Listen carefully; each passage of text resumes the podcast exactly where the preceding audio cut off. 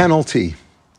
This is the time of year when the Major League Baseball season has ended and Major League American football is in high gear. Great rabbis, philosophers, pundits, and comedians have all weighed in on why we are so attracted to these sports and why we root for our favorite team. Do we know the players or the team owners? Could these players care less about us? Don't these players switch teams all the time?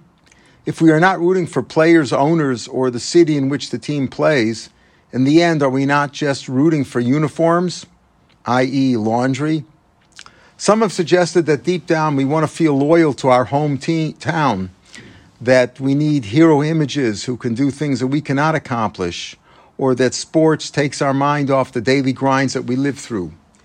These reasons may all be valid, yet seem insufficient to explain why great rabbis, learned, God fearing men are also included in the millions of avid sports fans the world over.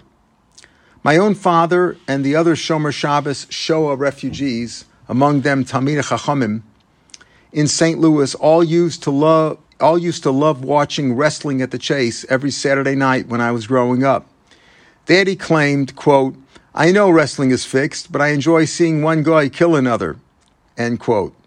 After witnessing Goyim persecute, torture, and kill Jews for most of his life, I can grant him that sentiment. But for why sports offer such an attraction to the masses, I have no better explanation than those who came before me had. Still, as long as we are watching, both baseball and football offer some lessons in ethics and human beha- behavior that jibe well with Torah ethics. Baseball teaches us that you needn't be perfect to be successful. A batter who hits safely 30% of the time is considered top tier.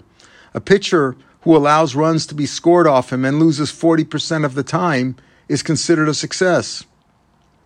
And there is much to learn from the non athletic part of the games. Cursing the umpire in baseball will yield a penalty of a financial fine and an ejection from the game similar to hockey's game misconduct but not involving any fists or physical contact. And the same is true in football. Watch your language and your tone. Last week, one of the football Cardinals players was penalized for unsportsmanlike conduct, taunting. After successfully tackling an opposing player, the guilty Cardinal taunted the opposition. This does not require punching, hitting, or in any way touching him. Words alone can kill. As King Solomon taught us, death and life are in the hand of the tongue. Insulting, jeering, mocking, or otherwise embarrassing carry with them a 15 yard penalty in American football. Unfortunately, when most of the world's countries taunt Israel, when our Knesset sessions are replete with taunting one another, and when even religious Jews taunt one another, there is no 15 yard penalty. No worries, God is tracking all this and will no doubt repay all the provokers in kind. Still, it would be nice to see those that sarcastically reproach others learn a lesson or two in decency and proper human conduct. Perhaps they should be required to watch a football game and see players penalized for the same conduct that they themselves display. Chodesh Tov v'Shabbat Shalom.